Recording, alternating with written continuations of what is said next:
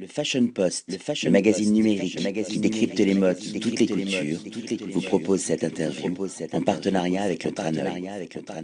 William Arlotti pour le Fashion Post avec un créateur qui nous vient d'Italie, c'est Damien Johnson avec un label Rebel Youth. Allora, facciamo l'intervista in italiano. Voglio sapere la significazione della tua firma Rebel Youth.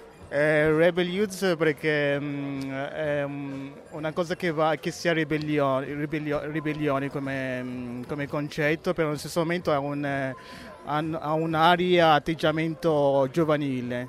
Okay? Quindi Rebel vuol dire ribellione, Youth e giovani, in poche parole.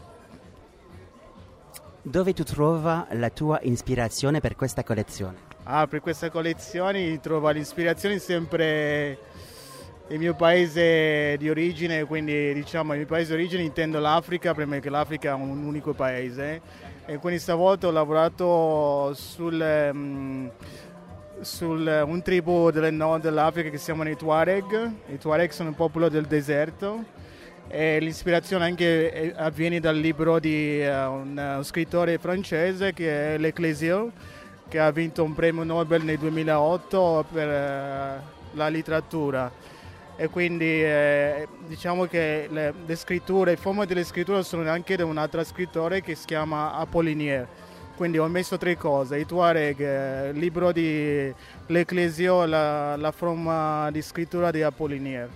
Eh, I colori sono i colori che comunque che richiamano sempre l'atmosfera deserto, quindi hai del blu, del eh, verde, del rosso, del tramonto, i colori del tramonte, l'effetto che lascia il sole eh, sulla sabbia del deserto, tutte queste insomma, ho messo un po' di cose insieme per tirare fuori questa collezione. È un'invitazione a fare una passeggiata. Esatto, una passeggiata, esatto.